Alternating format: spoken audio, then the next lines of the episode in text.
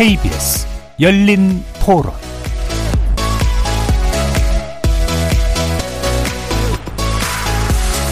안녕하십니까. KBS 열린 토론 정준희입니다. 엄마하고 아빠하고 동생하고 동물 가고 싶어요. 엄마 아빠 사랑해. 그 전에 못했던 놀이기구들이 있으면 빨리 타고 싶어요. 엄마랑 아빠랑 등산 올라가고 싶어. 산에 올라가서 소원 빌고 맨날 맨날이 어린이날이면 좋겠어요. 엄마 아빠가 어, 맨날 맨날 어, 저랑 뭘 하면 좋을 것 같아요. 싸우지 않고 화목한 가정이 됐으면 좋겠어요. 어린이날 때 가족들과 즐겁게 보내세요.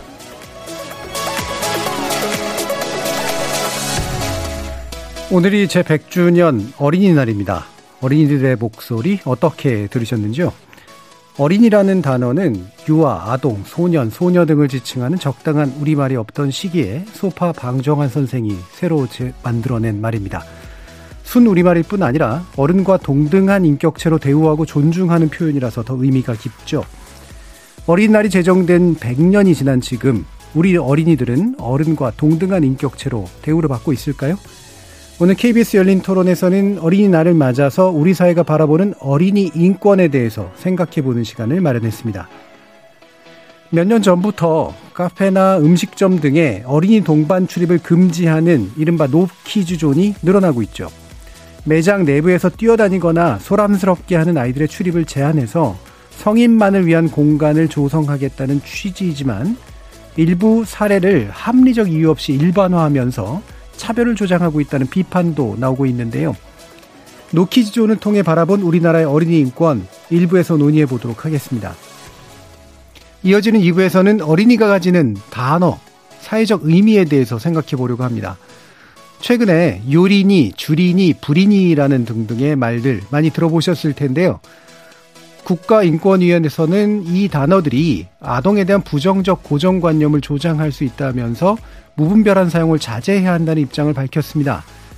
하지만 또 어린이를 붙인 단어들이 차별이 아닌 초보자를 부르는 정감 있는 표현이라면서 반박하는 쪽도 있어서요. 우리 사회에서 과연 어린이라는 단어가 어떻게 사용되고 또 어떻게 받아들여지고 있는지 2부에서 논의해 보도록 하겠습니다. KBS 열린 토론은 여러분이 주인공입니다. 문자로 참여하실 분은 9730으로 의견 남겨주십시오. 단문은 50원, 장문은 100원의 정보 이용료가 붙습니다. KBS 모바일 콩 그리고 유튜브를 통해서는 무료로 참여하실 수 있고요. 모바일 콩을 통해서는 보이는 라디오로도 만나실 수 있습니다. 시민 논객 여러분의 뜨거운 참여 기다리겠습니다. KBS 열린 토론 지금부터 출발합니다. 살아 있습니다. 토론이 살아 있습니다. 살아있는 토론, KBS 열린 토론. 토론은 라디오가 진짜입니다. 진짜 토론. KBS 열린 토론.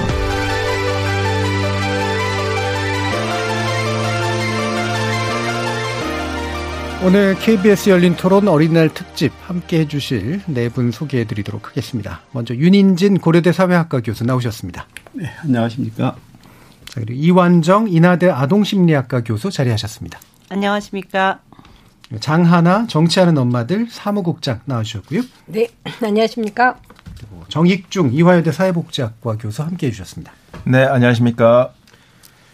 자, 어, 일부는 이제 노키존 문제를 중심으로 어린이 인권 문제를 좀 살펴보려고 하는데, 어, 사실 이 논쟁 한 10년 정도 된 것 같습니다. 어, 근데 지금 노키존을 가지고 또 둘러싼 세대 갈등 같은 것도 좀 있고요. 어, 여러 가지 존폐 논쟁까지 일고 있는데, 일단 기본적으로 어떤 문제가 이를 통해서 파악이 되시는지, 먼저 이완종 교수님 말씀 부탁드릴까요?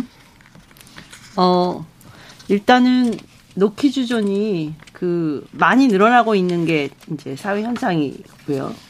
그 다음에 이제 그 노키 주존이 그러면 이제 뭐 어떻게 인식되는가 각자에게 이제 거기서 문제가 있겠죠. 그래서 그것을 어 편리하고 효율적이고 어떻게 보면 당연할 수 있다고 생각하는 사람들이 있고 그 다음에 이제 반대로 그것은 적절하지 않고 그 차별이고 그리고 이것은 혐오를 조장하고 그래서 사회 문제가 되고 있다라고 보는 측이 있어서 어, 비교적 팽팽하게 그 의견이 대립되고 있는 것 같고요.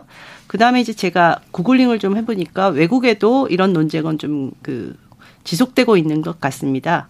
그리고 그 뚜렷하게 그 국제선을 중심으로 노키즈 존으로 그 좌석을 배치하는 이제 그런 흐름도 조금 나타나고 있는 것 같습니다. 예. 어, 기본적으로 어, 지속적으로 나타나고 우리나라뿐만이 아니라 어, 약간 보편까지는 아니지만 좀 확산되고 있는 현상이라고 보시는 것 같은데요. 정익중 교수님은 어떤 부분을 또 주목하시나요? 네, 뭐 어린아이라는 게 원래 시끄럽고 조용하지 않은 게 아주 자연스러운 모습이라고 생각합니다. 뭐 이게 어른에게 피해 끼치지 않을 정도로 완벽하게 어른스러운 아이는 없다라고 생각하고요. 뭐 사회 구성원으로서 어린이가 거쳐야 될 사회적 과정이라고 생각하는데 이런 과정에서 뭐 이해와 관용을 베풀어야 되는데 우리도 어린애였을 때가 있었거든요. 멀리 갈 것도 없고 신입이었을 때, 초보 운전했을 때, 뭐 이런 미숙한 모습에서 성숙한 모습으로 이제 발전하는 거기 때문에 미숙한 모습일 때 이해와 관용을 베풀 때 뭔가 사회가 발전하지 않을까 이런 생각이 되는데 저는 이런 모습들이 어떻게 보면 그럴싸한 변명이나 용어로 표장된 그냥 아동 혐오일 뿐이다 음. 이렇게 개인적으로 생각합니다. 예, 사실은 아동 혐오의 어, 표현일 뿐이다라고 이제 강하게 지적을 해주셨는데 구체적으로 이제 뒤에서 더 아마 짚어주실 것 같고. 어, 저도 뭐 개인적으로도 아이를 갖기 전하고 아이를 갖는 후가 시각이 많이 달라지는 것도 있는데, 그럼에도 불구하고 보편적으로 사실 적용돼야 될 원칙 같은 것도 있는 것 같아서, 일단 자가나 사무국장님은, 네. 자, 이 현상 어떻게 보시는지 말씀 좀 부탁드릴까요? 그, 뭐 언론에서도 그렇고 오늘 방송에서도 이 노키즈존이 이제 찬반 논란의 대상으로 예. 다뤄지는데 이제 아무래도 저희는 아동 인권을 다루고 있는 음. 본격적으로 다루는 단체다 보니까 이게 사실 논쟁의 거리인가라는 어떤 근본적인 의문이 있습니다. 네. 오히려 언론 특히나 공영방송에서는 사실 인권은 우리가 찬반의 토론으로 결정하는 부분이 아닌데 이게 계속 그 어떤 시민들 간의 갈등 양상만 이제 조명된 지 참 오래됐거든요. 그런 것들도 지향해야 되지 않을까. 언론도 책임이 막중하다 이런 얘기들을 좀 드리고 싶었어요. 예. 왜냐하면 이제 그 뭐 영업의 자유라든가 뭐 직업의 자유가 분명히 있지만 이것들이 아동을 포함한 어떤 인권을 침해하면서 영업의 자유가 보장되진 않아요. 인권이라는 것들이 다른 뭐 어떤 모든 그 일반법들보다 그 더 상위에 그러니까 우리 사회가 민주사회가 지켜야 될 어떤 그 권리자 규범이기 때문에 저희는 노키즈존은 사실 뭐 과거에 어떤 유색인종을 금지시킨 거나 아니면 뭐 일제 강점기에 한국인을 이제 차별했다거나 이런 것들과 연장선에 있고 사실 우리 사회가 더 어떤 뭐 뭐라 그럴까 좀 진보 어 하려면 이 노키존 논란에 대해서 그래도 어떤 그 편의성보다는 그 아동도 우리와 똑같은 인격체이다라는 어떤 뭐 불변의 법칙 을 바탕으로 좀 다음 단계로 도약을 하면 좋지 않을까? 뭐 최근에 차별금지법 제정에 대해서도 사실 뜨거운데 아 같은 연장선상에서 인권을 좀 바라보자 하는 말씀 드리고 싶었습니다. 예. 어 이게 뭐 기본적으로 인권의 문제이다. 그리고 이 인권의 관점에서 보면 차별이 명백하죠. 근데 이렇게 명백한데도 불구하고 왜 굉장히 기세등등한 이야기로 어 불만들도 나오고 실제로는 정당화까지 하는 그런 일들이 벌어지는가는 또 사회적 현상으로서 관점을 바라볼 필요가 있어서요. 맞습니다. 예, 윤인진 교수님은 또 사회적인 관점에서 좀 말씀 좀 네. 부탁드리면 어떨까요? 뭐 제가 오늘 그 열린 토론에 이제 참여하기로 마음을 마음을 먹은 이유는 어 이것이 단지 노키즈 존의 문제만이 아니고 예. 그뭐 no senior zone이라든지 그렇죠. 확산되죠. 네, no teenage zone으로 음. 그래서 어떤 사회적인 약자나 소수자에 대한 어떤 편견 또 혐오 어 차별이 예, 우리 사회에서 증가하고 있는 추세라고 생각이 들어요. 예. 그래서 왜 이와 같은 어떤 사회적 약자나 소수자에 대한 이 뭐 편견이나 혐오와 차별이 증가하는지 그리고 우리가 그것을 어떤 막을 수 있는 방법은 무엇일지 그래서 이걸 저는 단지 이제 노키즈 존의 사례만이 아니라 음. 좀더 폭넓게 좀 바라보고 싶은 그리고 진단해보고 싶은 그런 생각이 있습니다. 예. 그러니까 기본적으로 이제 이런 뭐 식당이나 카페나 이런 식의 공간들이라고 하는 게 누군가 입장을 제한할 수 있는 그 어떤 아주 대단히 어떤 어 제한된 근거가 아닌 한은 다 열려 있어야 되는 건치인데 이게 이제 나의 불편함을 이유로 누군가만을 위한 공간으로 바뀌어야 된다라고 하는 심리가 되게 자연스럽게 받아들여지는 음. 현상들이 좀 있단 말이에요. 이게 참 인식의 간격이 굉장히 큰 것 같은데 게다가 이제 업주가 불편을 호소한다거나 음. 또는 이제 주된 이용층들을 위주로 뭔가를 마케팅 전략을 짠다거나 이게 이제 정당화되는 과정도 네. 있단 말이죠. 이 부분 정희준 교수님 말씀 부탁드리죠. 어, 다른 사람에게 피해를 주지 말아야 된다는 사회적 약속은 우리 모두가 지켜야 될 약속입니다. 이전에 이제 피해를 준 아이들이 있다고 해서 이 연령대 아이들이 앞으로도 그럴 것이라는 그런 기준으로 어떻게 연령을 제한을 두는 것은 그냥 그저 차별일 뿐이라고 생각을 하고요. 어린이들이 어떻게 보면 공공장소에서 예의를 배워야 된다라고 생각을 합니다. 당연하게 뭐 공공장소에 있어야지 그게 가능한 거거든요. 예. 그래서 어, 이 노키즈존이라는 거는 아이들이 이제 배울 기회를 차단한다라는 의미에서 저는 큰 문제라고 생각하고 공공 예절을 태어나면서부터 지키는 사람은 없다라고 생각합니다. 어, 그러지 않을 수 있으려면 노키즈존 존이라는 것 자체가 없어져야 된다라고 이렇게 생각하고요. 이렇게 배제하거나 뭐 피하거나 하는 이런 편의적인 방식보다는 어떻게 보면 아이들에게 이게 신경 쓰면서 살아가는 게 수고로운 일이긴 하지만 이러한 배려와 존중을 할 때 우리 어 그런 배려와 존중 속에서 커가는 아이들이 어떻게 보면 다음 세대에 대해서 더 좋은 사회도 만들 수 있고 더 좋은 배려도 하실 수 있지 않을까 이렇게 생각이 됩니다. 예.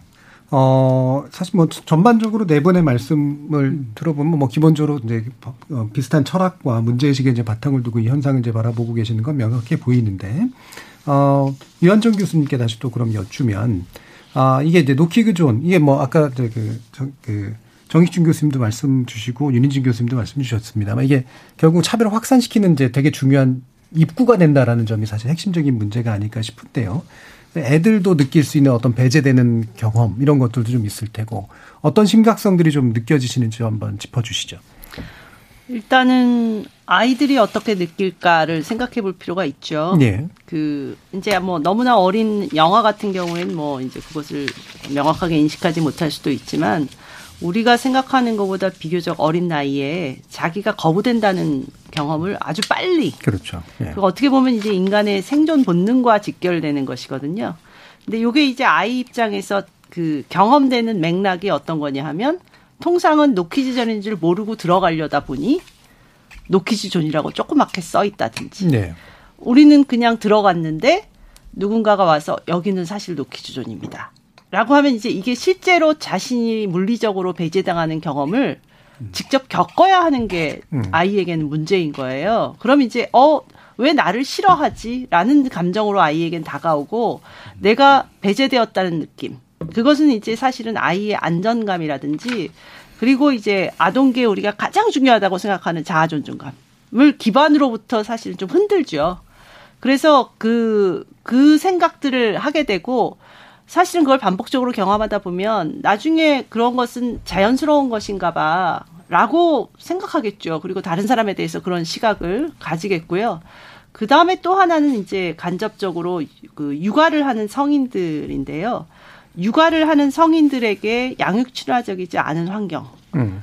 이제 다시 또 우리도 겪어야 돼요. 이제 아마 이제 자녀가 있으신 분들은 다 한두 번씩 겪어보셨을 텐데 이제 그걸 같이 겪어야 되는 거죠. 아이와 함께. 그래서 거기에 대해서 분노해야 되는지 화를 내야 되는지 아니면 내가 포기해야 되는지 미리 그냥 그런 데를 안 가려고 적극적으로 찾아야 되는지 음.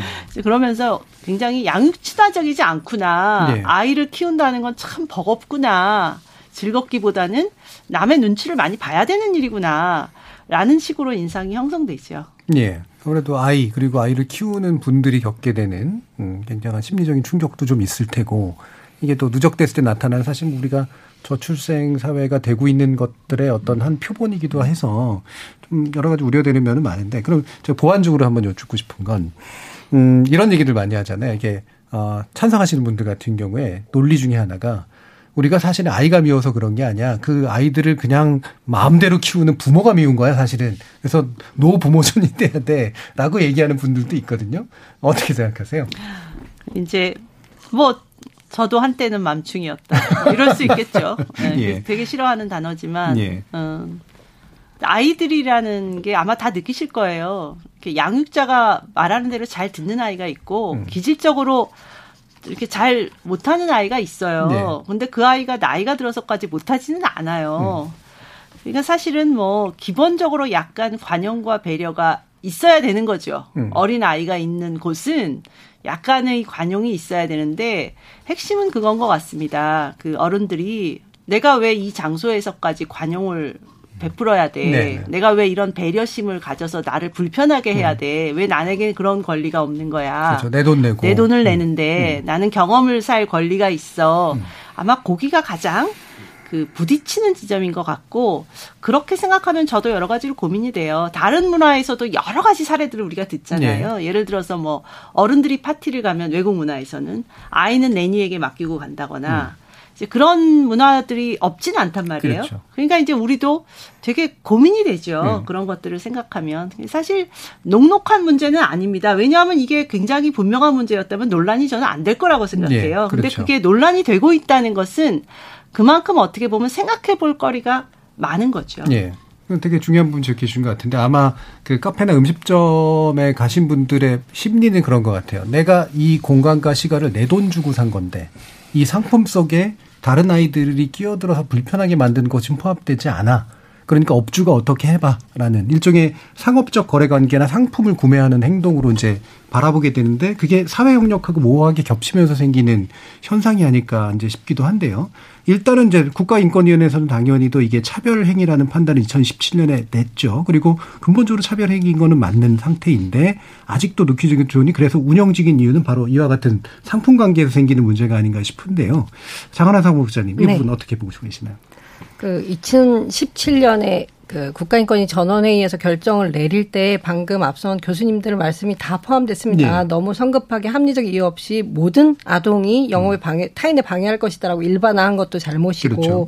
또 이거는 아동에 대한 배제를 넘어서서 그 보호자 그러니까 주로 부모겠죠. 음. 여기에 대한 배제까지 포함하니까 안 된다라는 것들을 이제 그 뭐 확실히 이제 권고를 했지만 아시다시피 인권위법상의 뭐 시정 명령권이나 아니면 우리가 잘 알고 있는 뭐 징역, 벌금, 과태료 같은 벌칙 조항이 없는 법이에요. 음. 그래서 저희가 실효가 없다 없다 하고 있고 네. 근데 뭐 벌칙이 능사가 아니라 사실은 인권위가 그래도 국가기관이고 이런 결정이 나왔으면 저는 강제는 하지 않더라도 뭐 쉽게는 뭐 공익 광고라든가 그 정부 기관들이 그 적극적인 캠페인 통해서 이런 것들을 좀 그 훨씬 더 친절하게 설명하고 설득을 했어야 되지 않나 하지만 어, 지난 5년간 저는 그런 시도를 보지 않았고 결과적으로는 노키즈존뿐만 아니라 노 땡땡존이 많이 확산돼 있다. 아마 음. 이런 것들은 그 저희가 예상하지 못했던 것일 것 같아요. 이제 이 어떤 차별이 아동에 국한될 것인데 이렇게 확산된다는 건 좀 아마 뭐 노중년존 이런 것들을 직접 눈으로 목격하신다면 상당히 또 기분이 다를 거예요. 그런 네. 차별을 받는 입장이 된다면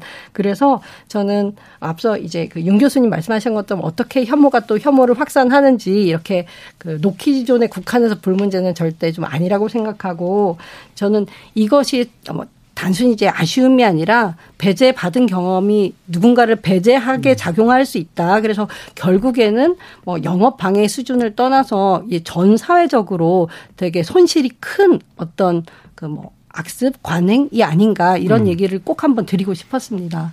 네, 이게 이제 합리적 사고, 그 다음에 뭐 어떻게 인본적 사고에 바탕을 두면 이게 인권의 문제고 차별의 문제가 된다는 점은 인정할 텐데, 아, 이게 이제 법으로 그러면 뭔가 이 부분을 강제를 해야 되느냐. 이를테면 차별금지법 같은 조항들에 의해서 더 강한 과태료 내지 더 강한 어떤 금지를 함으로써 해결해야 되느냐. 또는 이제 관용과 배려 또는 의식 뭐 이런 것들을 좀 키우는 방향으로 또 해야 되느냐. 물론 같이 가야 될 문제이긴 합니다만 어떻게 생각하시는지 한번 여쭙고 싶어요. 어떠세요, 李교수님? 네, 어, 저도 이 오늘 그 이 토론에 참여하기 전에 한번 그 변호사한테 한번 문의를 해봤어요. 예, 예. 이렇게 노키즈 존을 법적으로 어, 어떤 처벌할 수 있는 어떤 근거가 있느냐. 아, 근데 지금 현재 현행 법 체계에서는 이걸 법적으로 이렇게 처벌하거나 제재할 수는 어, 굉장히 어려운 것으로 네. 알고 있더라고요. 음. 아, 그러면서 저도 이 주제와 함께 또 토론을 하면서 아, 이게 또 어떻게 보면 법적으로 우리가 이렇게 개입할 수 있는 또 어, 근거도 있는 음. 아, 그러니까 이건 분명히 평등권의 침해가 되는 거거든요.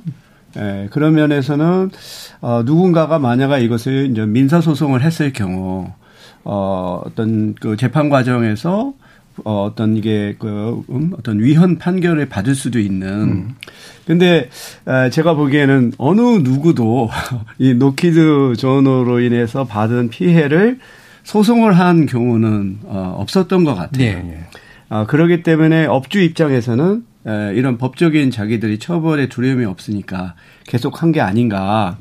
그러면서 그 변호사께서 하신 말씀이 우리나라 사람들이 그 불이익은 참아도 불이익은 못 참는다.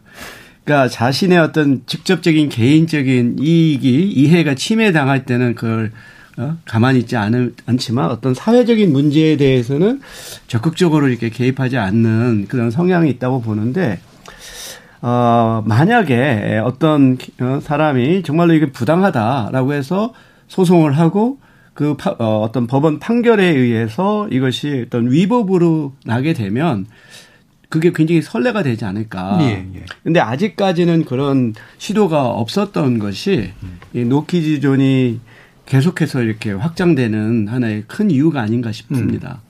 이게 사실 뭐 뒤에서 그냥 한 생각이지만 만약에 인권 음. 의식이 음. 전반적으로 다들 의식 수준이 높다면 당연히 도입도 안 했을 존의 형식이지만 음. 그 의식이 굉장히 좀 적었을 것 같고 그러니까 되게 이제 어 당연한 권리 아니냐라고 생각을 하는 그런 분들도 음. 있고 이게 이제 또 법적으로 아주 강한 어떤 규제가 이미 애초부터 존재했더라면 음. 하나둘 노키존이 늘어나면서 오히려 그게 상식처럼 되어버리는 음. 것들도 좀 예방되지 않았을까 이런 생각도 사실은 없지 않아서요. 근데 이거하고 연관된 문제가 바로 또 민식이법이 아닐까 싶은데 이거는 이제 결국은 강한 이제 그 법적 장치를 도입한 음. 거고 음. 이것 때문에 이제 억울한 피해자가 생긴다라고 하는 또 반대 논의도 굉장히 많았습니다. 한번 같이 빗대서 한번 고민해 보면 어떨까 싶은데요. 정익준 교수님 말씀 네네. 한번 들어보죠. 아 제가 그거 시작하기 전에 네. 아까 이제 부모 얘기가 있었는데 네. 완벽한 아이가 없듯이 완벽한 부모는 없습니다. 음. 그리고 폐치, 폐를 끼치지 않으면서 살기는 사회에서 불가능해요. 그러니까 어떻게 폐를 끼치는 걸 당연하게 생각하고 어떻게 보면 그것에 대한 이해와 관용을 높이는 게 훨씬 더, 더 중요하지 않을까 이렇게 생각이 됩니다. 민식이법과 관련해서는 너무 이렇게 그 운전자에게 과도한 책임을 요구한다는 이유로 이제 많은 논란이 있는데요. 이런 논란이 어떻게 보면 뭐 이 논쟁이 있는 건 어떻게 보면 뭐 그 민주주의 사회에서 당연한 일인데 이 논란이 어, 아동 혐오로 이어지기 있기 때문에 이제 문제라고 예, 생각하는데 이게 어, 아이들의 무단횡단 아니면 장난 이런 것들 때문에 교통사고에 책임이 있는데 어, 운전자에게 너무 과도한 책임을 어, 묻는다 이런 얘기들이 있는데 실제로 어, 이런 이유 때문에 민식군을 비하한다거나 뭐 이런 음. 것들도 있었던 것 같아요. 어, 무단횡단하다가 사고를 당했다든지 이렇게 생각하는데 제가 알기로는 어 김민식 군은 이렇게 무단횡단을 한 건 아니거든요. 그리고 아이들이 무단횡단을 많이 하지도 않아요. 어른들이 더 많이 하지. 음. 그러니까 이게 어 괜한 편견에서 만들어진 고정관념이고 예, 그 예. 고정관념에 의해서 어떻게 보면 이런 편견들이 계속해서 재생산되고 있는 게 아닌가 아, 이런 생각을 하게 됩니다. 예. 사실 민식법 같은 사례도 되게 극단화시키잖아요. 그러니까 어떤 면에서 보면 음. 이거는 예방을 위해서 굉장히 좋은 조치일 수가 있는데 처벌에 자꾸 이제 관심이 가다 보니까 정말로 아주 안 좋은 케이스에 내가 걸리면 이건 되게 억울한 어떤 그 처벌을 받게 되는 거 아니냐라는 식으로 해서 뭐 보통 이런 때 나타나는 그런 방식인데 뭐 그런 심리는 좀 이해가 가기는 합니다만 이 문제 어떻게 좀 풀어야 된다고 생각하시나요?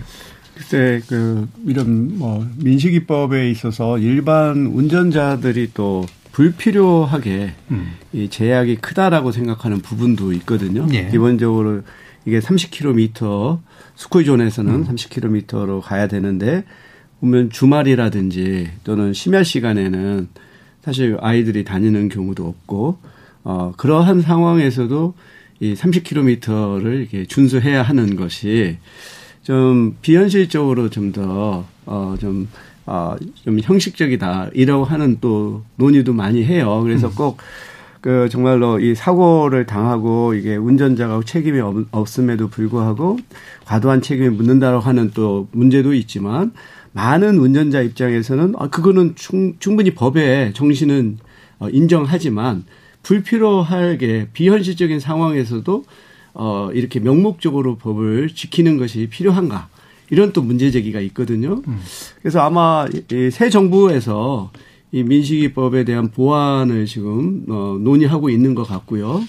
그래서 저는 어떤 그 일반 국민들의 준법 의식이라고 하는 것은 어떤 법의 실효성에 대해서 본인 스스로가 인정하고 수용할 때 잘 지켜질 수 있다고 봐요. 음. 그래서 아, 우리가 반드시 지켜야 될 것은 지켜야 되지만 또 불필요하게 또 과도하게 또 하는 부분에 대해서는 논의할 필요는 좀 있다라고 생각을 합니다. 예. 그러니까 그 부분을 이제 다른 식으로 표현하면 사실 잘못에 비해서 과잉한 처벌이 좀 있는 거는 문제 아니냐라고 얘기하시는 분들도 실제로 있기도 해서요. 장관님 네. 동근 한번 또 말씀 주실까요? 말씀하신 심야 시간이나 아동들이 네. 잘 이용하지 않을 때 30km 준수하고 말고는 사실 징역형과는 무관한 것이죠. 음. 징역형이 음. 문제시 되는 것은 스쿨존 내에서 그렇죠. 사고가 났을 때 음. 징역형이다. 요게 이제 어떤 사실 재판에 가면 그렇게 음.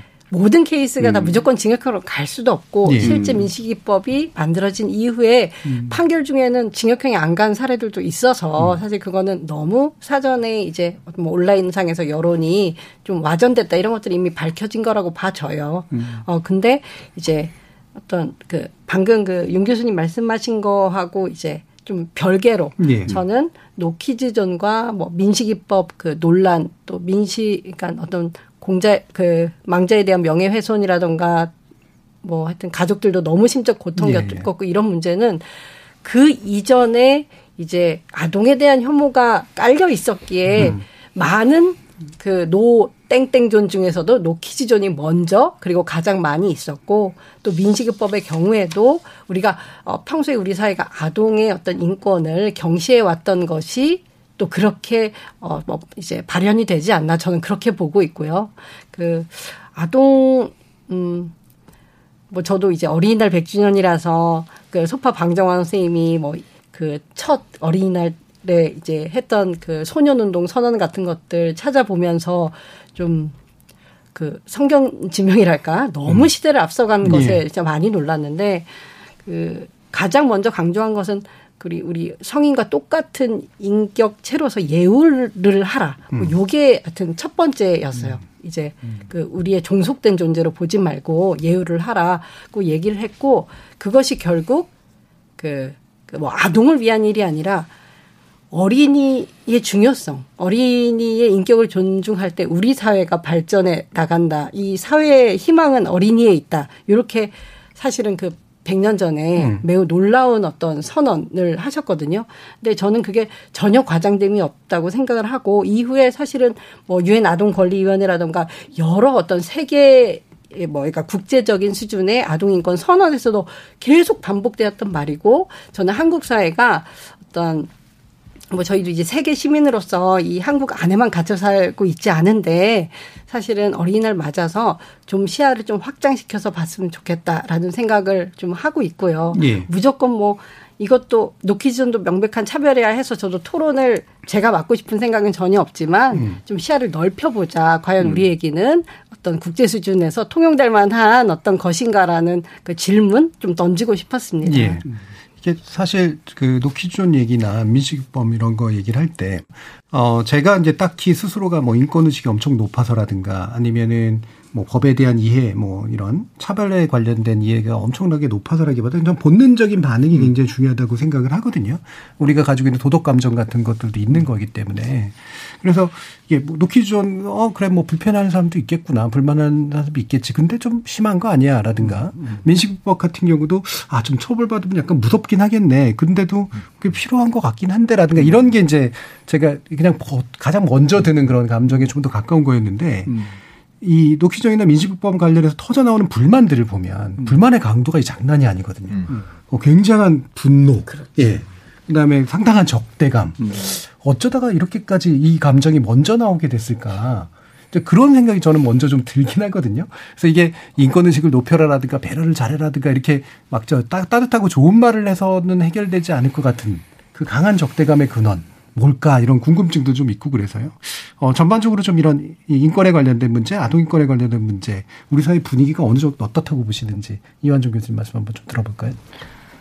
아마 이걸 잘 보여주는 게 유엔 아동 권리위원회의 우리 사회에 대한 권고문이거든요. 네. 그들이 보기에 우리 한국 사회는 아동 권리에 대한 일반적 인식 수준이 낮음. 특히 소외계층 다문화 가정 아동에 대해서 더욱 그러함. 그다음에 아동의 영향에 그 아동에게 영향을 미치는 결정에 이해 당사자의 견해를 고려하지 않음. 그리고 뭐 우리가 익히 알다시피 아동 자살률, 우울증 비율 이런 것들이 되게 높음, 과도한 사교육, 교육 압력이 있음.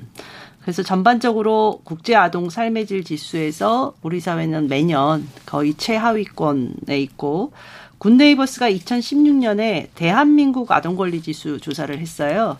거기에 보면 부모의 행복감이 63.2점 정도. 아까 이제 노키즈존이나 민식이법과 관련해서 아이들은 얼마나 안전한 환경에 있는가. 예. 뭐 그, 우리가 이제 환경이 조성되고 너는 예를 들어서 여기 오지 마. 뭐 여기서 교통을 조심해라고 말해야 되잖아요. 기본적으로 놀이터 이용 편의성이 75.2점, 공원 이용 편의성이 71.7점 이런 사회입니다. 음. 그러면 이제 아까 그 사회자님도 말씀하셨다시피 저희도 항상 고민하는 문제예요. 아동을 존중한다는 건 정확하게 무슨 뜻일까? 음. 사실은 이제 저희 같이 아동학자는 평생을 고민하는 문제거든요. 음, 그렇죠. 아동은 미숙하고 자기 결정력이 충분하지 않을 수 있는데 어디까지 존중하란 말이지? 음. 라는 고민을 어른들이 해요. 근데 이제 미숙하다는 부분이 아까 정익준 교수님 얼핏 얘기하셨는데 우리도 미숙하거든요. 예, 예. 그리고 우리가 이제 우리의 어머니 아버지를 보면 이제 예년 같지 않으시잖아요. 노인이라든지 음. 네네. 장애가 있으신 분이라든지 사실은 그런 특성과 똑같다는 거죠. 아이들도 이제 그런 그런 상태로 있는 그대로 그 높이어 존중하는 것. 음. 그것이 이제 존중의 이제 핵심이다라고 보는데 아마 이제 우리 사회 문화의 특성은 아동을 좀 보호를 중시하는 음. 아동은 보호해 주면 돼. 그리고 대신 아동에게 좀 지시할 수 있어.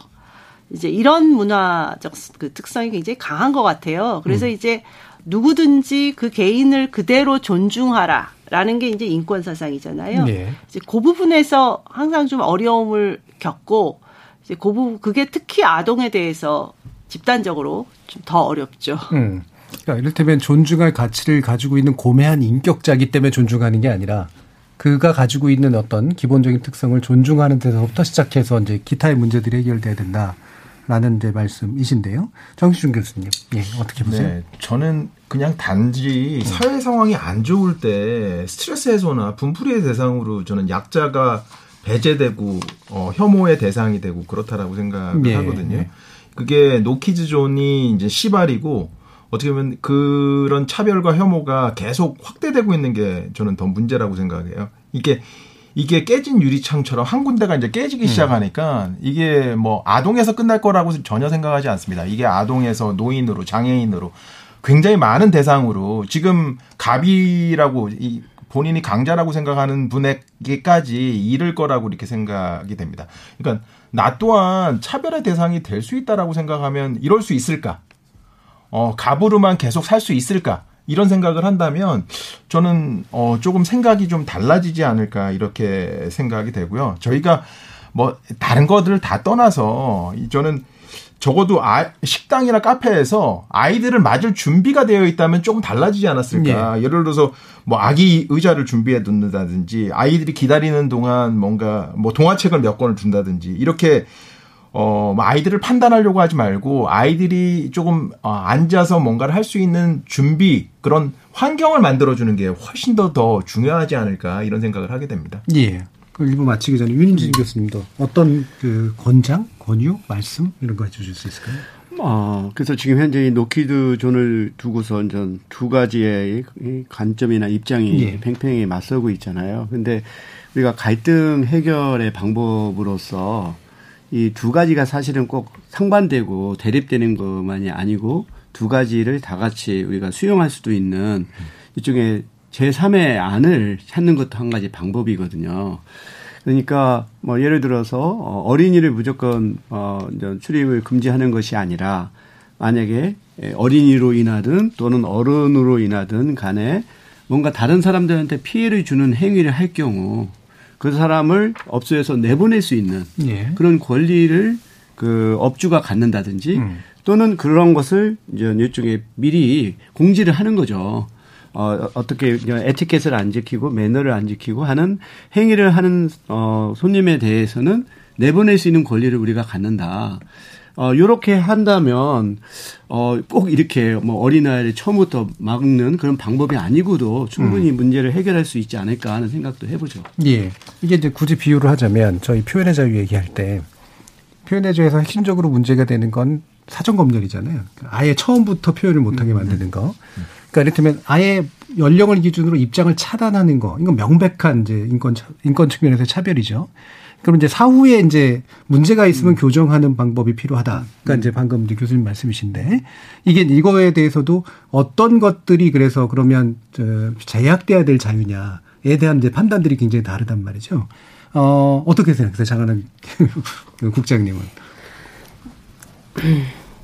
뭐 저는 좀 쉽게 생각을 하는데 네. 이제 그 노키존에 대해서 특히 우리 인권위 결정내 때 이제 그 진정 피진정이었던 음. 그 사장님도 그, 그 전에 본인이 겪었던 곤란 같은 것들을 쭉그 네. 국가인권위에 이제 얘기를 하고 결정내에 다 나와 있습니다. 뭐 음. 이제 그 와서 놀다가 다친 사례라던가 음. 아니면 음. 옆에 손님들한테 이제 방해가 됐다고 네. 이렇게 하는데 그러니까 일단 다쳤을 경우 이런 것들은 뭐 저희가 다칠까봐 오지 마라 이런 것들은 금지하기 어렵다고 봅니다. 네, 뭐 안전을 강화하는 음, 그렇죠. 방식으로 하는데 음, 음. 아까 옆에 교수님 말씀하시다시피 음. 그 순간 이제 옆에 있는 손님들한테 피해를 준 이런 것들은 당연히 이제 그거는 어떤 퇴장을 요구한다든지 네. 그럴 수 있다고 음. 생각을 해서 근데 지금은 아좀 그 사업주들도 좀 금지할 수 있는 것과 없는 것의 경계도 좀 모호하고 음. 과도해진 면이 있고 음, 예, 음. 그러다 보니까 사실은 그 실제 주변에 피해를 준 거 말고도 이제 영업의 불편함까지도 사실 입장 금지로 음. 연결시키는 음. 면이 문제다라고 생각하는데 음. 또 그때도 이제 저는 아동의 인, 권리, 뭐 아동의 인권이 많이 경시되는 사회다 보니까 아동에 대해서 노키존이 가장 먼저 나오지 않았나. 근데 이게 결국 이 어떤 혐오 사회가 도래하고 확산된 것이 그좀 길어지다 보니까 네. 사실 상호 혐오를 하고 있습니다. 뭐 음. 예컨대 이제 과거에는 제가 이제 정치하는 엄마들 활동하는데 뭐 맘충 이런 문제가 됐다면 음. 바로 이제 음. 뭐 이런 표현 쓰기 싫지만 뭐 한남충이라던가 음. 계속 그 혐오가 혐오를 네. 네. 어그 만들어내고 있거든요. 그래서 어 저는 결국에 이게 그 옳고 그래 문제가 아니라 우리 사회가 혐오 사회로부터 탈피하고 평등 사회로 음. 가는 문제로 본다면 음. 사실은 또 그렇게 어려운 논쟁도 아니지 않나 음. 생각이 들 때가 있습니다. 네. 바로 그 부분 아마 또 2부에서 어린이에 관련된 우리의 용어 뭐 언어, 개념, 요속에서 또 표현되는 그런 것들도 있어서요. 한번 살펴보도록 하겠습니다. 여러분은 KBS 열린 토론과 함께하고 계십니다. 토론이 세상을 바꿀 수는 없습니다. 하지만 토론 없이 바꿀 수 있는 세상은 어디에도 없습니다.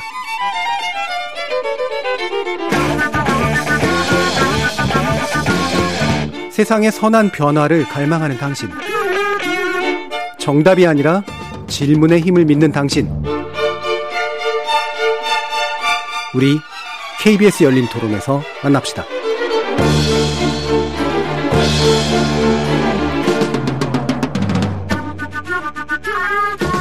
KBS 열린 토론 100주년 어린이날을 맞아서 우리 사회가 어린이를 바라보는 시각 그리고 그 안에 담긴 편견 그리고 또 어린이 인권에 대해서 생각해 보고 있습니다.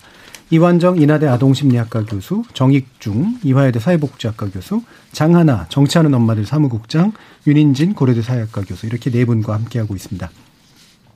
자, 어린이라고 하는 단어 참 뭐 멋지게 만들어진 말인데 어, 모든 언어가 그렇습니다만 애초에 그 취지는 변색되고 어, 맥락에 따라 굉장히 변형되는 그런 경향들이 있죠. 최근에 어린이란 말의 어, 어떤 변색 과정들에 대해서 어떻게 보시는지 이완정 교수님께 말씀 좀 부탁드릴까요? 어린이라는 단어를 국어사전에 찾아보면 이렇게 나와요. 어린아이를 대접하거나 격식을 갖추어 이르는 말. 아시다시피 이게 이제 2023년 제1회 어린이날 기념식에서 방정환 선생님이 어린이 선언을 하시면서 이제 그 공식적으로 사용했던 말이죠. 그래서 그 이전까지는 아동을 지칭하는 단어들이 아해라든지 얼라라든지 꼬마라든지 음. 이렇게 경시해서 불렀다면 음. 아이를 존중하기 위한 언어로 이제 자리매김을 해놓으신 거예요. 그래서 그 어린이 선언의 그 1항을 보면 이렇게 나와요. 어린이를 내려다보지 마시고 쳐다보아 주시오. 음. 굉장히 이게 그 사실은 나중에 보면 외국의 그 사상들하고도 되게 많이 연결이 되는 이게 귀절이더라고요. 그 이제 저는 하여튼 이 좋은 단어를 정말 사회에 외치고 싶어요. 대체 왜 그러는 거야? 쓰지 말아줘. 예, 예. 예. 어, 이게 참, 일부러 또 찾아다니면서 음. 좋은 단어를 오염시키는 경향도 좀 있어요. 요즘에 온라인 문화라든가 이런 것들은. 그래서 정반대로 이제 의미를 변질시켜버리려는 그런 시도를 하는 경우도 되게 많은데 일종의 테러리즘 같은 이제 그런 형태죠. 또는 문명 파괴 행위라든가 이런 거하고 유사한데, 어, 생각해보면 제가 7살 때인가 이게 방정환 선생님 위인전을 읽으면서 너무 감동을 받았었거든요. 내가 대접받게 만들어준 사람이구나라고 하는 음. 그런 인상이 있어서 특히 어린 이라고 표현할 때 그 이를 붙여준 거에 너무 고마웠다라는 그런 생각 같은 게 드는데 문제는 이게 요즘에 이제 새로운 용어를 만들어내는 그런 방식으로 이제 어, 유행이 번지고 있긴 음. 합니다. 물론 이에 대해서는 또 여러 가지 또 생각해 볼 필요는 있는 문화적인 요인들이 있긴 합니다만 기본적으로 일단 인권위에서 어, 아동차별적 표현이라고 일단 지적은 한 상태죠. 음. 장하나 사무국장님 어떻게 보세요? 네, 아주 뭐 전향적인 내용이죠. 예. 사실 예. 그 진정에 대해서는 각하를 하면서도 음. 이런 어떤 그 인권위 입장을 발표한 것인데요. 아마 어린이날을 또 앞두고 인권위도 그렇죠. 어, 음. 맞춰서 이런 의미 음. 있는 어떤 음. 그 어떤 발표를 했다고 저는 생각을 하고 있어요. 근데 여기에 대해서 아시다시피 뭐 주식 초보는 줄이니 뭐 헬스 음. 그러니까 운동 처음 하는 사람은 네. 헬리니 뭐 여러 음. 가지 음. 뭐 요리를 잘 못하는 사람은 요리니 이렇게 해서 사실 그 이야기 그 단어를 쓴 분들이 이게 무슨 뭐 혐오고 차별이냐 네. 그거는 이제 본인의 미숙함을 이렇게 어린이에 빗대서 얘기하고 나에 대한 얘기다. 그리고 이제 의도성을 많이 얘기를 하시겠죠. 그럼에도 불구하고 인권위원회가 그 아동은 미숙하다는 걸 사실 너무 재차 강조하고 확대 재생산하는 것이 예. 과연 아동들한테 좋으냐 이렇게 얘기를 한 것이고 또 역시 여기를 보면 공공기관의 공문서라든가 특히 공영방송사 같은 데서 음. 사용을 자제하도록 하겠다. 음. 근데 이런 내용만 나와도 아 음. 저게 아동들한테 불쾌할 수 있고 그 얘기를 음. 가, 계속 반복해서 듣는 것들이 아동한테 안 좋을 수 있겠구나라고 사실 그 어떤 사이, 시그널이 되는 거잖아요. 음. 대중들에게. 저는 그것만 해도 아주 음, 중요하다. 네. 그리고 음. 이거를 뭐, 뭐 아까 앞서 뭐 노키즈존처럼 뭐 법적으로 규제할 수 있냐 소송이냐 이런 게 아니라 사실은 이런 용어에 대해서는 그래도 어떤 공공기관이라던가 음. 그 공영 방송사에서는 이런 단어를 안 쓴다라는 인식만 어, 펼쳐져 있어도 어 아주 지금 현재보다는 많이 그 어떤 발전한다라는 음. 생각이 들어서 어, 기쁘게 예. 예. 어, 바라보았고요. 이걸 또 저는 누구보다도 그 어린이 당사자가 이런 음. 발표가 있었다는 걸 알았으면 좋겠어요. 이게 음. 학교에서 뭐 가정 통신문이라든가 여러 가지 음. 방식으로 이런 표현들은 어린이들을 미숙하다고 하는 거라서 음. 이제 국가인권위원회가 못하게 쓰지, 어, 쓰지 자제하도록 권고를 했다 이런 걸 아동이 누구보다 알아야 된다. 그러면서 사실은 본인의 인권 어떤 인권 의식 이런 것들이 생길 때 저는 또 사회가 또 미래 세대로 인하여 더 발전할 것이다라는 생각 가지고 있습니다. 예. 기본적으로 이제 공적 담론의 영역에서 이게 함부로 사용되는 건 적어도 제어될 필요가 있다라는 경고 효과로도 이제 충분히 좀 의미가 있다라는 그런 말씀이신데, 어, 이게 이제 실제로 이 말을 사용하시는 분들은 약간 뜨악한 측면들도 좀 있긴 있으실 거예요. 실제로 되게 안 좋은 의미로 쓰려고 했던 거는 또 분명히 아니었을 가능성이 좀 있어서. 음. 예를 들면 급식충 이런 음. 말처럼 굉장히 명확히 안 좋은 혐오적 음. 표현들이 있고요. 음. 뭐 초딩 중딩 이런 것들은 어 살짝 이게 안 좋은 건가 아닌 건가 헷갈리는 그런 식 것들도 있고 특히 화자가 어떤 방식으로 의도를 갖고 사용하는 문제도 굉장히 좀 중요해서 좀 혼란스럽게 느껴지는 분도 좀 있을 것 같아요. 네. 근데 기본적으로 이게 왜 문제로 일단 인식돼야 되는가? 정기준 교수님 네, 좀 네. 말씀 주시죠. 저희가 이런 용어에 주목해야 하는 거는 이런 새로운 호칭이 어떻게 보면 혐오의 시작일 수 있기 때문입니다. 어떻게 저희가 뭐 아까 전에 급식충이나 뭐 마음충이나 이런 어, 특정 대상에 갖는 이런 온갖 부정적인 이미지를 이제 녹여서 이런 단어가 만들어지기가 쉽거든요. 네. 이런 용어를 사용함으로써 이 그들을 어떻게 보면 주류로부터 이제 분리해내고 이렇게 대상화시키는 문제고 이렇게 이런 호칭을 반복적으로 사용하면서 그 대상 집단에 대한 편견이나 부정적인 이미지를 계속 재생산하고 강화하게 되기 쉽거든요. 네. 이게 어뭐 그 2차 대 세계대전 당시에 나치가 독일 국민들에게 유대인 혐오를 조장하던 방식하고 똑같아요. 음. 그러니까 뭐 유대인 전용 공간을 만들고 유대인 가슴팍에 어 다윗의 별을 달고 이분들에 대한 어떻게 보면 가짜 뉴스를 계속해서 퍼뜨리고 그래서 어, 그 별을 보자마자 어떻게 혐오를 계속해서 떠올릴 수밖에 없게 만드는 이런 방식이거든요. 이런 호칭이 제가 보기엔 그런 다윗의 별 같은 그런 똑같은 기능을 할 수 있 지 않을까 이런 생각도 듭니다. 예. 어, 방금 이제 그 정춘 교수님께서 이 다윗의 별이라고까지 깜짝 놀라게 이렇게 말씀을 주셨는데 어, 실제로 그 취지가 충분히 이해가 갑니다만, 아우, 좀 너무 오버하시는 거 아니에요? 라면서 이제 음. 실제로 화자들은 그렇게 생각할 수도 있을 것 같거든요. 이 부분 윤인진 교수님 좀 말씀 좀 네. 부탁드릴까요? 그러니까 우리가 어느 뭐 대상에게 이름을 붙이기, 음. 뭐 네이밍이든 또는 용어든 예. 사실 이것은 이름을 그 붙이는 사람과 그 붙여지는 사람 간의 관계이고 이러한 관계는 이 비대칭적인 권력 관계이거든요. 음. 대체로 이름을 붙이는 사람들이 권력을 갖고 있고 어 붙여지는 사람은 자신의 의사와 상관없이 이름이 붙여지게 되거든요. 네. 어이 경우에 에, 정말로 자기의 의사와 상관없이 그렇게 이름이 붙여 질 경우 어, 그 대상이 되는 사람들은 어, 이게 굉장히 자기가 비하가 되고 또 모멸감을 또 느낄 수가 있고요.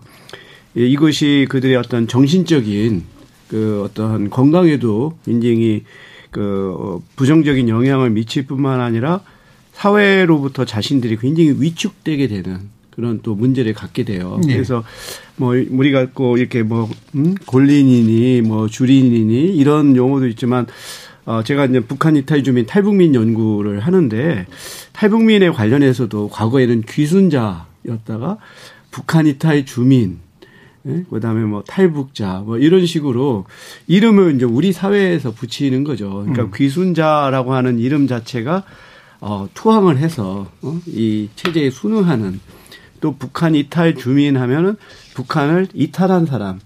그러니까 굉장히 그 본인들의 뜻과 상관없이 예, 우리가 갖고 있는 생각을 상대한테 투여를 하게 되는데 그렇게 되면은 이미지가 그렇게 투여가 되는 것이죠. 그래서 어 결국 이 용어라고 하는 것이 단지 어느 대상에게 이름을 붙이는 것이 아니라 이거는 정말로 어, 비대칭적인 권력의 관계이고 음. 또 이름이 붙여지는 사람은 아주 어, 아무런 정말 무기력하게 그 대상이 된다라고 하는 점에서 우리가 좀 더 심각하게 봐야 될 것 같아요. 예. 이게 이제 이름을 붙이는 권력이라든 거는 이쪽 분야를 연구하시는 분들한테는 굉장히 잘 익숙하게 다가오지만 음. 실제로 사용하시는 분들은 내가 그렇게까지 권력자 이렇게 생각할 수도 있잖아요. 네. 이게 참 성찰적으로 이해하기가 음. 좀 어려운 부분도 있어서 또는 심지어는 요즘 뭐 어린 애들도 우리 그 나이 드신 분들 뭐 이렇게 그 틀니 뭐 이렇게 음. 빗대 가지고 하시는 음. 말 하는 말도 쓰고 그러는데 음. 얘네들도 충분히 권력 갖고 있는 거 아니야? 이렇게 생각할 수 있을 것 같거든요. 특히 이제 어린 아이들 문화가 또 약간 어른들 문화를 선도하는 그런 측면도 좀 있어서 음. 아니 또 이런 문제는 어떻게 볼까? 이한정 교수님께 좀 말씀 부탁드릴게요. 이게 이제 머머리니라는 단어가 가진 그 뚜렷한 특징이 두 개가 있어요. 예. 하나는 미숙하다는 것과 음, 음. 귀엽다는 겁니다. 그렇죠. 그러니까 성인이 그 머머리니를 쓸 때는 자기가 미숙하니까 귀엽게 봐달라는 음. 약간 애교 섞인 표현인 거예요. 음, 예. 그래서 이제 아기감이 없다고 생각하세요. 음. 쓰시는 분들은. 음. 그래서 이게 더 퍼지는 것 같은데 그렇죠. 이제 이게 아동의 권리를 존중하는 걸 굉장히 중시하는 쪽에서 보면 아동이 미숙할 수는 있으나 이제 미숙한 것을 단지 귀엽다라고만 보면 그 다음에 아동을 함부로 대하기가 쉬워요. 네. 근데 아동은 미숙할 수 있지만 그럼에도 불구하고 그 특징 그대로 존중해줘야 돼. 음. 라고 생각하는 게 아동 인권의 핵심이거든요. 음. 그럼 이제 아동이 미숙한데 어떻게 자기 의사를 똑똑히 밝힐, 밝힐 수가 있지? 라고 우리가 생각할 수 있는데 아동의 의사를 적극적으로 알려고 노력하는 건 성인의 역할이어야 돼요. 음. 그래서 심지어 어린이집에서 교사들이 그 영아한테 기저귀를 갈, 갈아줄 때도 가서 그냥 싹 갈지 않아요. 자, 이제 우리 기저귀 갈자. 음. 너 기저귀 갈고 싶니? 라고 그 아이가 온몸으로 나타내는 신호를 열심히 읽고, 아, 그 아이가 뭘 원할까? 이제 그렇게 하는 것이 아동 존중의 그 실행이라고 보는 거거든요. 음. 근데 이제 이 단어는 그것을 깨버리는 거예요. 그래서 저는 음. 이 단어를 들으면 너무나 불편해요. 음. 인터넷에서 들을 음. 때는 저는 좀 참았는데 음. 경제신문을 이렇게 딱 넘기는데 음. 타이틀로 코린이라고 써 있는. 예. 어 저는 기자님들은 이건 정말 안 쓰셔야 되지 않을까. 예. 그 정말 호소하고 싶은 정도입니다. 예. 이게 뭐 저는 또 언론 전공이니까 요즘은 정말로 달라진 건 진짜로 뭐가 이렇게 그 인터넷 공간이나 만들어지면 특별같이 가져다 써요 언론이 음. 미디어가 그러니까 예전에는 음. 그거를 조금이라도 약간 좀 정제 중재하거나 음. 정제하는 척이라도 좀 했고 그런데 음. 요즘은 서로 먼저 갖다 써가지고 음. 자기의 방식으로 유행을 시키는 게 마치 음. 중요한 역할인 양까지 생각하는 그런 경향까지 좀 나타나서 이 부분 확실히 좀 문제가 아닌가 생각이 드는데 이것만도 굉장히 많은 이제 그런 용어적 문제들이 있지 않겠습니까? 장하나 사업주님 어떤 부분 좀 지적해 주실 수 있을까요? 그 사실 그 뭐 리니로 끝나는 단어는 이런 그 사실은 좀 비뚤어진 표현 중에 뭐 심각성이 제일 뭐 그나마, 그나마 덜하다. 예. 근데 음. 문제는 다들 좀 별로 안 심각하다고 생각하다 보니까 너무 확산돼 있다. 이런 음. 쪽으로 좀 문제가 예, 예. 있다면 그렇죠. 근데 사실 아까 어, 저희가 지금 방송이나 미디어를 얘기하니까 요 정도인데 그 익명성에 기반한 온라인, 온라인 공간에서는 예. 혐오의 정도도 심하고 사실은 음. 음. 벌레에 빗댄 예. 단어들 음. 너무 많이 음. 쓰이고 있고 음. 그러다 보니까 어 사실 가장 걱정되는 거는 아동이 아동 스스로를 그 용어로 자신을 부르는 현상까지 예. 온 거예요. 음. 근데 저는 아까 우리가 노키즈전 얘기하면서 음. 한국의 아동 어 인권이 그 존중받지 못하고 있다. 근데 이유는 제가 아동일 때 존중받지 못한 경험이 지금 아동들한테 투영되는 거예요. 예. 근데 이 악순환을 끊어야 된다고 저는 생각해요. 음. 음. 저희가 계속 아동 경시를 이어가면 이거는 제가 자라온 거랑 똑같이 반복되고 사실은 더 확장될 수가 있고 그 대상이 아동에서 더 넓어질 수도 있고 근데 사실은 지금 그 혐오 문제 특히 익명성 때문에 많이 이제 우리 그 눈에 가시화되고 사실 그 익명성이 보장됐기 때문에 그, 그 어떤 분노의 강도라든가 어떤 비하의 강도가 세졌다고 생각하는데 그런 것들의 문제의식을 느끼고 좀 제어하려고 한다면 저는 그거를 뭐 법적으로 금지하는 방법, 뭐 IP 추적해서 처벌하는 방법이 아니라 사실은 더 긍정적인 것들을 많이 늘려야 되는데 음. 그쪽에 대해서 좀 공감대를 가지고 이거를 어 내가 무슨 뭐 주린이라고 했을 때 비하할 뜻이 없었어라고 방어적으로 하기보다는 우리가 가고자 하는 사회가 뭔지 좀 공감대를 형성한다면 그 단어 안 썼다고 큰일 나지 않잖아요. 그렇죠? 네. 근데 그게 왜 나를 비판만 하는 것 같고 뭐 오버다 이렇게 보지 않으셨으면 하는 게 이제 좀 바람이다. 그리고 그 제가 저도 이거는 아직 그 제가 그 온라인 게임을 안 해서 그 어떤 경험을 들은 얘기인데 이제 음. 게임 하다가 너 급식이지 나가 뭐 이런 식으로 그, 음, 음. 그 게임 음. 그 대화방에서 음. 만난 사람들이 뭐 저, 잼민이지 급식이지 하면서 이제 그 어리니까 나가라고 음. 되게 함부로 대한다는 거예요. 근데 저는 아까 그 이름이 갖는 어떤 음. 안 좋은 부정적 힘이라는 게 분명히 있어서 계속 아동들이 그렇게 당하면 근데 그 아동들이 조금 있으면 성인도 되고 뭐 고등학생 성인이 되잖아요. 그러면 저는 좀 더더 이제 그 그런 어떤 폭력적인 뭐 언어 폭력이나 이런 것들을 다시 재생산할 수밖에 없을 것이다. 음. 어, 라는 생각이 이제 가장 큰 문제의식입니다. 예. 좀 끊어내야 된다. 음. 네.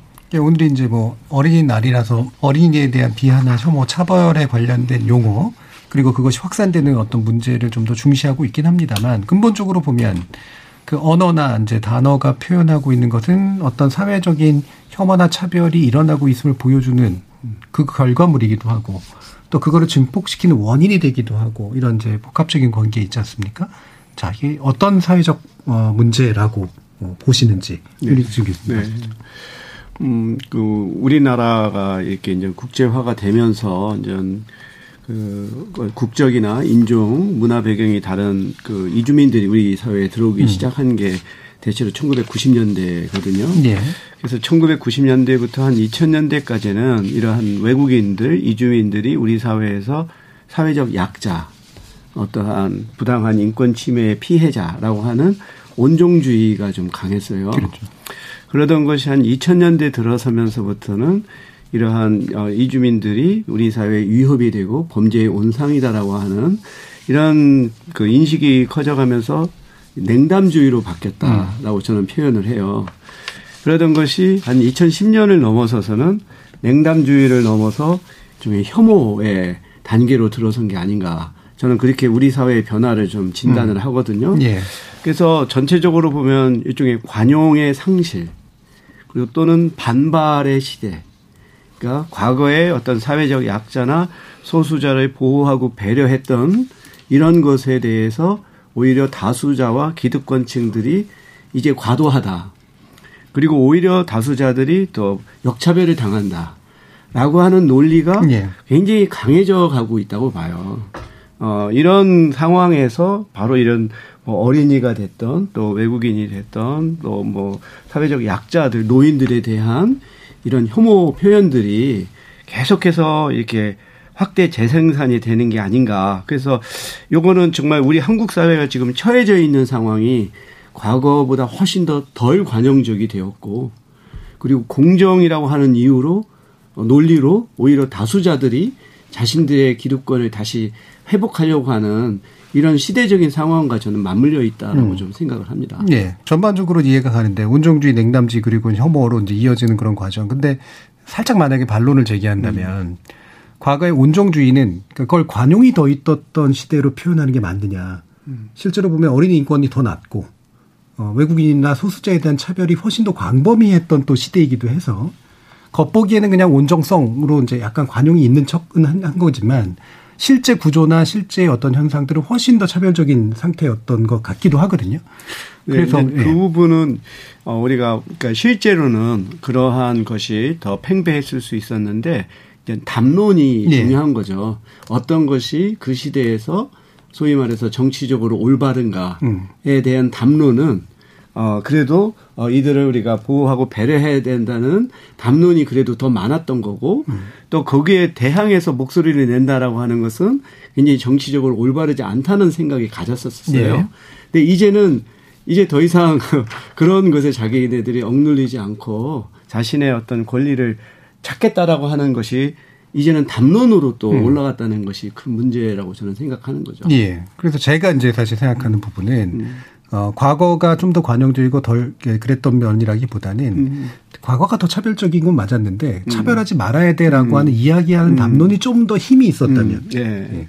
지금은 그거를 반, 그러니까 그 반대 목소리를 내는 게 창피했던 일에 좀 더 가까웠다면 음. 지금은 되게 당당하게 그 네. 반대 목소리를 내는 시기가 됐던 게 아닌가. 네.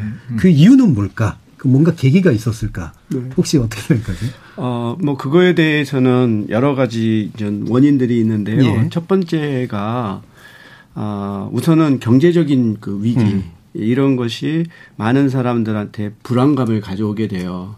그래서 자신의 안전이 불안하기 때문에 네. 다른 어떤 타자에 대한 관용성을 갖기가 어려운 것이 첫 번째 예. 이유고 또 두 번째 이유는 어, 아까도 우리가 논의했었지만 어떤 SNS라든지 온라인 공간에서 네. 사람들이 과거보다 훨씬 더 어, 의견을 표명하고 음. 하는 것이 더 가능해진 일종의 의사소통의 그 방법이 예? 그 오프라인보다는 음. 온라인상에서는 익명성도 있고 그러다 보니까 이것이 더욱더 확장되는 음. 아, 이런 부분 거기에다가 또 넓게 보면 어떤 신자유주의라고 음. 말할까요? 어떠한 그 공동체라든지 예. 예, 이런 부분보다는 한 개인의 음. 뭐 성장 발전 그리고 그것을 위해서는 어떤 경제적으로 경제적인 것이 더 우선되는 넓게 보면은 이런 신자유주의적인 사고가 우리 사회에 굉장히 만연하게 된 것도 음. 이런 관용이라고 하는 부분을 낮추게 되는 원인이라고 볼 수 있죠. 예. 그러니까 극단적인 개인주의나 자유주의적 성향이 이제 정당한 것처럼 느껴지는 어떤 글로벌한 환경도 좀 있고 우리 사회가 성장 사회에서 위축 사회로 바뀌었기 때문에 나타나는 어떤 되게 조급해짐, 불안한 문제, 그리고 결정적으로 미디어 환경이 그런 약간 못난 이야기들을 외려 증폭시키는 그리고 음. 자기 확신을 갖도록 만드는데 음. 굉장히 영향을 미쳤다. 이렇게 이제 이해하면은 굉장히 잘 될 것 같은데. 자, 그러면 이제 지금 아까 이제 그 이완정 교수님도 말씀 주셨지만 미스, 존중이라고 하는 거는 그 미숙함에 대해서도 적용돼야 된다라고 하는 것을 우리 사회가 오히려 이제 아, 비하 조롱 내지 혐오 내지 차별까지도 이어지는 어떤 수단으로 사용하는 부분 이게 실질적으로는 그럼 우리 미래에 우리 현실에 굉장히 부정적인 어떤 징후가 되지 않겠습니까? 어떤 영향들을 좀 우려하고 계시나요? 저는 뭐 우리나라의 이제 아동 뭐 복지, 아동 권리, 뭐 아동 행복 뭐 이런 것들에 다 뭐 치명적인 영향을 미치지 않나 이렇게 네. 어, 생각이 되고요. 이게 아까 전에 말씀하셨던 것처럼 혐오가 혐오를 낳고 계속해서 이런 혐오가 계속되다 보면 공동체는 지옥이 되는 게 맞거든요. 지금 지옥으로 가고 있는 거라고 이렇게 생각이 되고 특히 아동과 관련해서는 제가 보기에는 크게 이제 보호자는 본인 아동을 자기의 소유물로 생각하고 있고 사회는 노키 주준으로 배제하고 있고 뭐 이런 식의 어 사회에서 아이들이 이제 성장하게 되면 도대체 어떻게 될까? 음. 우리나라 아동 행복도가 지금 OECD 국가 중에서 꼴찌거든요. 예. 저는 전 세계에서 꼴찌가 아닐까 이런 생각이 들어요. 음. 가난한 아이들은 가난한 대로 불행하고 가난하지 않으면 가난하지 않은 대로 학원과 공부로 시달리면서 음. 불행합니다. 그러니까 행복의 평균이 낮아질 수밖에 없죠. 그러니까 성인들은 매번 이렇게 그 근로 시간을 줄여야 된다라고 얘기하면서 아이들은 공부 시간을 늘려야 된다라고 이렇게 얘기하는 게 이게 말이 안 되는 건데 이, 이게 저는 아이들을 함부로 할 수 있다라고 생각하는 거라는 거죠. 이게 아동 권리에 대한 침해고 아동에 대한 무시고 아동에 대한 존중이 없다라고 생각할 수 있다 이렇게 생각합니다. 그러니까 본인도 어린 시절이 있었는데 이런 대우를 받고 싶을까? 음. 저는 그거를 좀 생각을 해보신다면 좀 달라지지 않을까 이런 생각이 들어요. 예. 아까부터 이제 음. 어린이가 좀 뭐라 하지만 성인 너희들이 훨씬 더 잘못하고 있어요. 이 얘기 이제 굉장히 많이 해주니까 네. 찔리는 분들이 좀 계시지 않을까 음. 싶은데. 음. 자, 이게 오랜 기간 이 부분을 음. 다뤄오신 이현준 교수님, 우리 사회가 음. 어린이, 그러니까 이게 뭐 어떻게 설득해야 될까의 문제이기도 한데요. 어, 이걸 어른의 어떤 도를 다해 뭐 이렇게만 얘기해서 될 문제인지 어떤 부분을 좀 얘기해 주고 싶으신가요? 아무래도 이제 뭐 세계적으로 이렇게 변해가고 있고 삶이 그런 과정에서 아동을 보는 자세는 보호 중심보다는 음. 이제 그, 그 상태 그대로 존중하라. 그 존중의 의미는 그럼 일상에서 어떻게 나타나야 되는가를 음.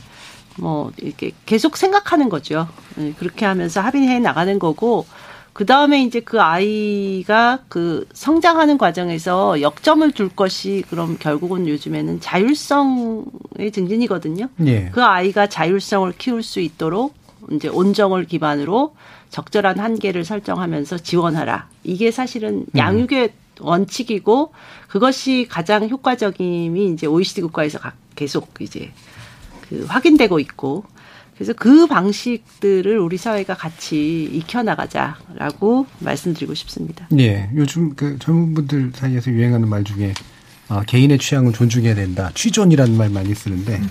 여기에 존중이란 말 붙였습니다. 음. 더 사실은 제대로 붙일 곳들이 있는 것 같습니다.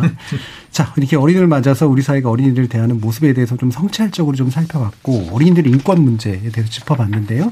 자, 마지막으로 강조하고 싶으신 내용이나 또는 못다 하신 말이 있으시다면 한 분씩 한 1분 정도씩 짧게 들어보도록 하겠습니다. 장하나 국장님부터 말씀 주실까요?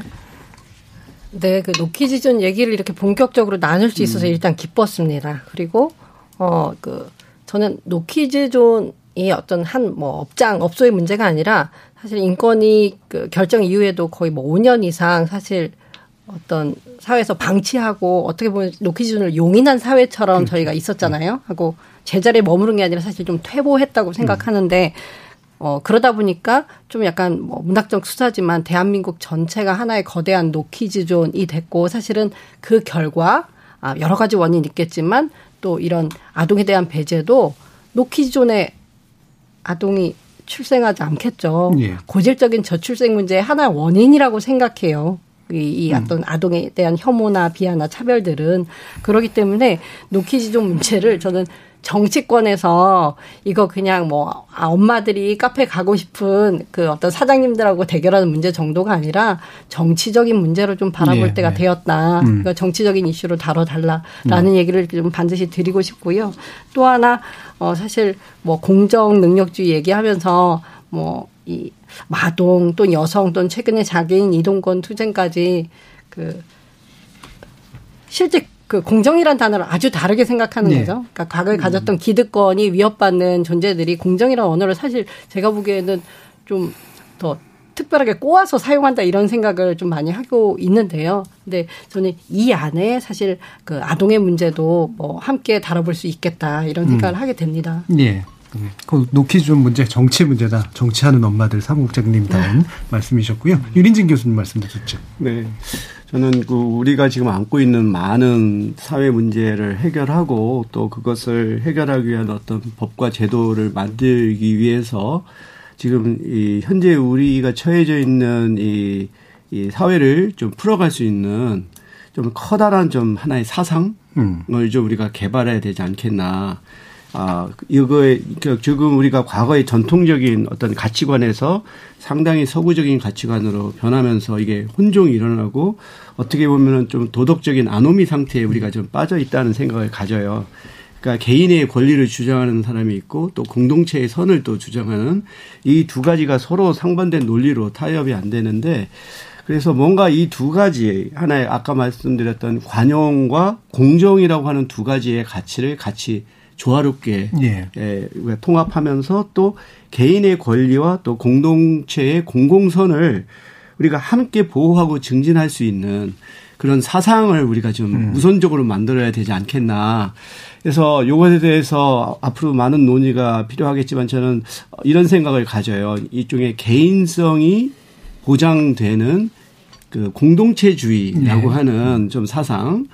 그러니까 과거처럼 공동체주의라고 해서 개인이 함몰이 되는 것이 아니라 개인의 어떤 자유가 권리가 보장이 되면서도 동시에 어떤 공동체의 공공선을 우리가 함께 인정하고 그것을 추구해 나가는 예. 그래서 공동체주의이긴 하지만 좀 더 새로운 성격의 음. 이런 공동체주의 사상을 좀 우리가 정립을 하고 그거에 기초해서 좀 구체적인 법과 제도를 만들어 나간다면 참 좋지 않겠나. 네, 사상이라고 표현하셨습니다만 사회상이라고도 얘기할 수도 있을 것 같습니다. 어떤 음. 사회를 우리가 함께 만들 것인가에 대한 우리의 새로운 비전을 좀 어, 제시해 보자라는 말씀 잘 들었고요. 자, 정익정 교수님도 부탁드릴게요. 네, 뭐 나이를 기준으로 능력을 판단한다거나 어린이를 이렇게 무시하는 사회가 아니라 불안전함이나 이런 미숙함을 존중받을 수 있는 사회가 되어야지. 그리고 어린이가 어른처럼 행동하지 않아도 될 권리를 누릴 수 있는 사회가 돼야지 되지 않을까 이렇게 생각이 되고요. 이거 투표권이 없다고 해서 사회적 발언권이 미약하다고 해서 아이들의 권리를 이게 점 무술 그 무시한다면 저는 지속 가능하지 않다라고 이렇게 생각이 됩니다. 저희가 이 혐오한다거나 배제하는 이런 쉬운 방식보다는 조금 더 돌아가더라도 공존할 수 있는 그런 애운길을 택하는 것이 우리 사회가 건강해지는 방법이 아닐까 이렇게 생각이 됩니다. 예. 이완정 교수님 말씀, 말씀 네, 듣겠습니다. 두 문장으로 말씀드리겠습니다. 아동을 존중해 주시고 다른 사람을 존중해 주시고 내가 존중받는 것. 이제 그랬을 때 존중이라는 것은 어떤 의미일지 신중하게 생각해 봐 주세요. 그리고 두 번째는 어린이날 100주년을 맞이하여 방정환 선생님이 만들어 놓으신 어린이라는 용어를 아동에게 돌려주세요. 음, 음. 알겠습니다. 예, 아주 깔끔한 두 가지 문장으로 정리를 해주셨습니다. 자, KBS 열린 토론 오늘은 네, 100주년 맞은 어린날 기념으로 마련해 봤는데요. 오늘 함께 해 주신 장하나 정치하는 엄마들 사무국장, 정익중 이화여대 사회복지학과 교수, 윤인진 고려대 사회학과 교수, 이완정 인하대 아동심리학과 교수 네 분 말씀 잘 들었습니다. 감사합니다.